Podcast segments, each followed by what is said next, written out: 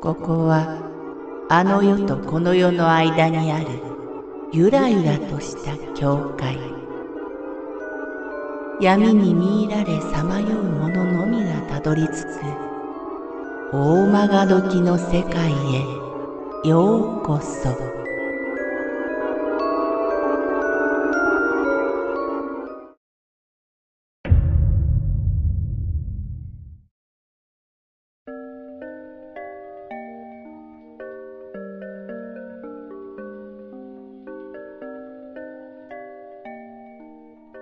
学生寮の窓。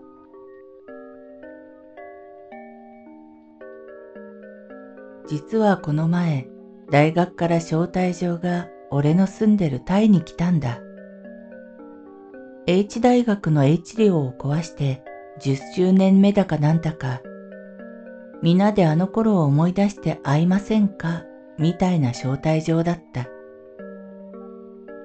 俺はそれを見た瞬間反射的にゴミ箱へ捨ててしまった。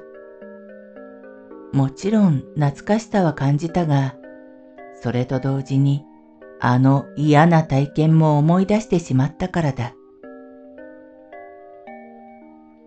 H 大学は北海道のまだ自然が大きく残る都市にあり、その大学内にある H 寮は結構古い部類に入る学生寮であった。大学在学中、俺はずっと大学の寮に住んでいた。寮だけあって家賃が激安だし、古いだけあって部屋は狭いが学生二人で同居するような形をとっており、窮屈ではあったが、俺のような寂しがり屋で怠け者にはとても住みやすい環境であり、俺の4年間はこの寮が中心だと言っても過言ではない。話は変わるが、俺には K という一つ下の後輩がいた。奴は柔道部で、なぜか市内に実家があるというのに、寮に住む性格のまっすぐないい奴だった。そんなに仲は良くないが、たまに会っては一緒にバカをやったり飲んだりする仲である。まだ俺が2年の頃、学校から奴と一緒に寮まで歩いて帰ったことがあった。6月とはいえ、北海道の夏にはまだ早く、肌寒い黄昏時だった。あれ ?K がすっとんきょうな声を上げた。どうした？いや、おかしいな。俺の部屋の窓から誰かが覗いてた気がしたんすよ。まあ、気のせいでしょうね。はあ？なんだそれ？俺が見上げた K の部屋には、沈みかけた西日がくぐもって反射しているだけで何も見えなかった。話はそのまま自然と他のくだらない話へとシフトしていった。実はその頃、俺は大学の学園祭の部員をやっており、寮の怖い話などというクソみたいなネタを集めていた。その中に、帰省中に帰ってくる幽霊という話があり、その部屋は過去何度も自殺があり、その幽霊がお盆に戻ってくるので、お盆中は帰省しなさい。でないとあなたもあちらの世界に呼ばれる。という、まあよくありてえな話だった。ところが、よくよく調べてみれば、その部屋とは K が住んでいる部屋であったのだ。笑い半分、冗談半分で、お前、だからお盆は寮に残っちゃダメだぞ。いえ、大学からそう離れてないんだから、ちゃんと帰れよ。と言ったのを覚えている。それからは、会えば話す程度の中であったので、お互いに普通に暮らしていた。彼が痩せてきたのはいつからだったろうか。ある日、久々に道で会ってあっと驚いた。まるで別人のように痩せ細り、無表情で歩く K を見たからだ。何気なさを装い話しかけたが、今にして思うと、あれが思想だったのかもしれない。4年の夏。大学生活最後のお盆も近づいた頃、俺は実家に帰ることもあり、いろいろと荷物整理をしていた。ちょうど一息つき、みんなの集まる大部屋で一服していると、K もそこにいた。まあ、俺、実家帰るわ。夏休みどうすんの？今やってるゲームがさ、話に花が咲いていると、K がとりあえず俺の部屋に来ません？ということになり、おお、そうすっか、と従う俺だった。大部屋で話している時は、以前と同じ笑顔とまっすぐな瞳であった K だったが、彼の部屋に着いた途端、彼の目の中の光がよどむのを感じた。心なしか空気が重くなる。彼は口を開いた。突然に。そう、突然に話し出したんだ。最初俺には何のことだかさっぱりだった。先輩、先輩、覚えてますか？先輩、あの時のこと。俺、二人で帰り道歩いた時に、誰かが俺の部屋から覗いてたって言ったことあったじゃないですか。実は、覗いてたってのは、あれ、俺自身だったんです。俺が覗いてたんです。俺自身が白目を向いて、俺を見つめていたんです。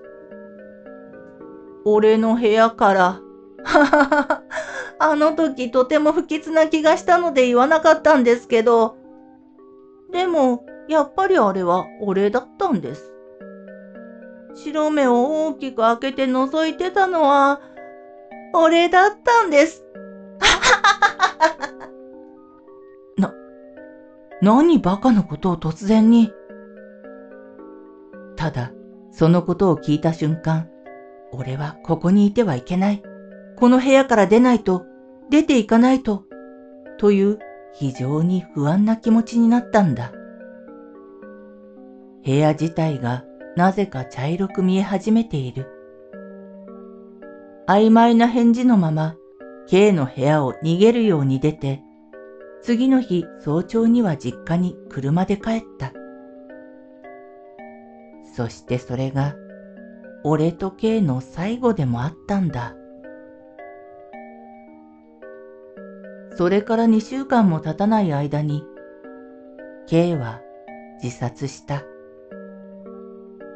寮の自分の部屋で。第一発見者によると、部屋中の壁は血だらけだったそうだ。手首の動脈を切っただけでは死にきれなかったのだろう。カッターで首の頸動脈を何度も切ろうとした経緯が残っており、苦悶を浮かべた生産としか言いようのない亡骸だったようだ。また、夏休みということもあり、寮生は皆帰省して発見が遅れたことも命取りとなり、死後一週間ほど経っていた。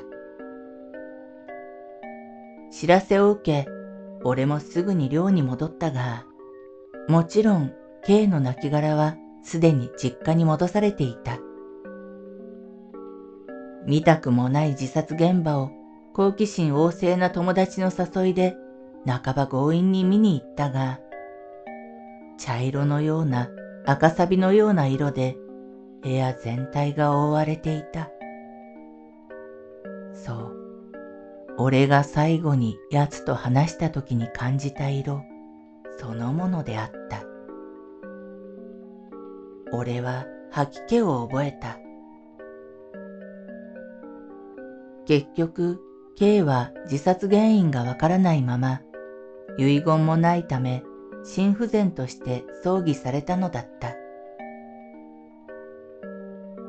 葬儀当日、俺はダビに付した K の棺を見ながら、ついあの時 K がつぶやいたことが頭から離れなくなっていたんだ。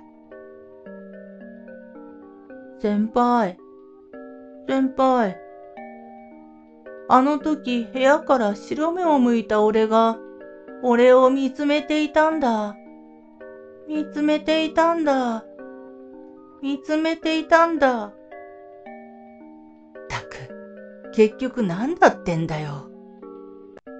俺はそう思いながらも、いつもの生活と就職活動に明け暮れる毎日に戻っていったのだ。後輩系の自殺。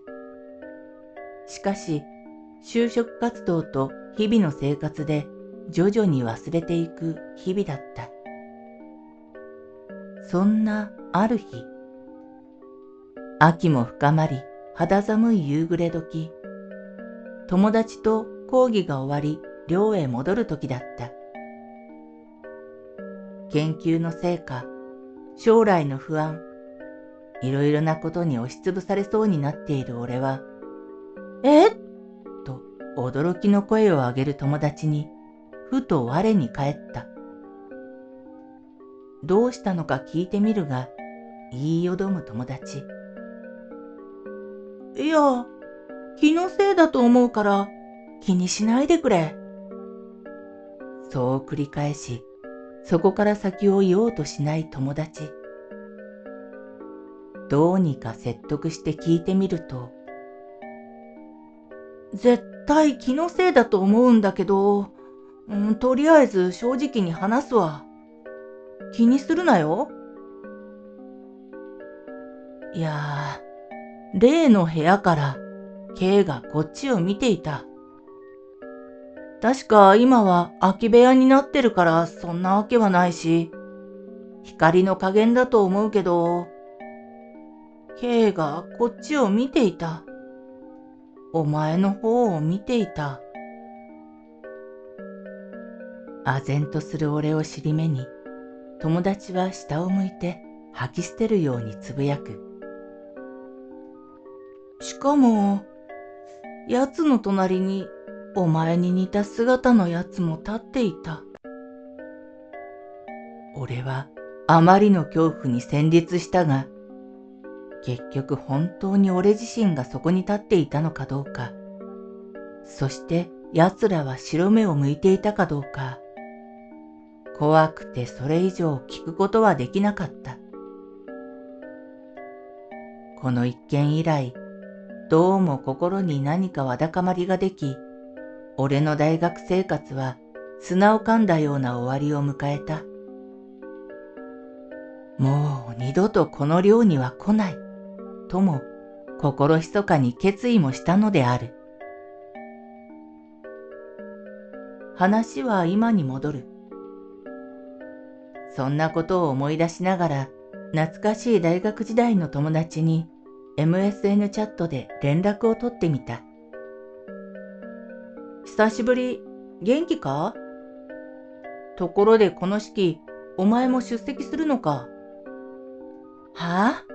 何言ってるの？暑さでやられた？いや、だから、寮の取り壊し記念10周年だかなんだかなんだろう、うん、よく読まないで捨てたけど、お前行くのかよ？まだ北海道にいるんだろ？う俺の代わりに行ってこいよ。懐かしいよな。みんな元気かな？チャットの文章は冷たく現実に引き戻す。いや、だから、お前何言ってるの？そんな式あるわけないじゃん。誰からも聞いてねえよ。招待状？は？あ誰かのいたずらじゃねえの？現にあの量、取り壊しなんてしてねえよ。まあ、老朽化のために誰も住んではいないんだけどな。廃墟だ。廃墟。唖然とする俺を笑うかのように、窓が泣いた。それから気を取り直してゴミ箱を漁ってみるも、そんな招待状などどこにもないのだった。そういえば、どうやって俺のタイの住所なんてわかったんだろう。メアドならまだしも、住所なんて大学時代の友達には言っていないのに。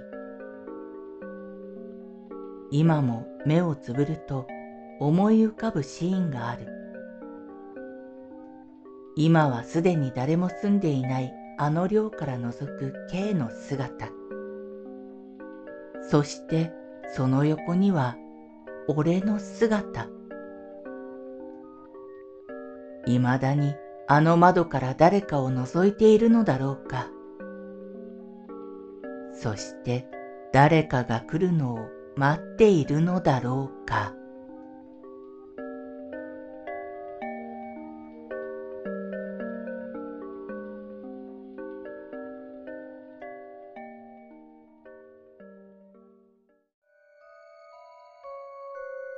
この番組は怪談大曲どき物語に寄せられた投稿をご紹介しております。大曲どき物語無料メールマガジンは月3回発行。怪談系では日本一の2万人を超す読者が毎回震えています。ぜひご登録ください。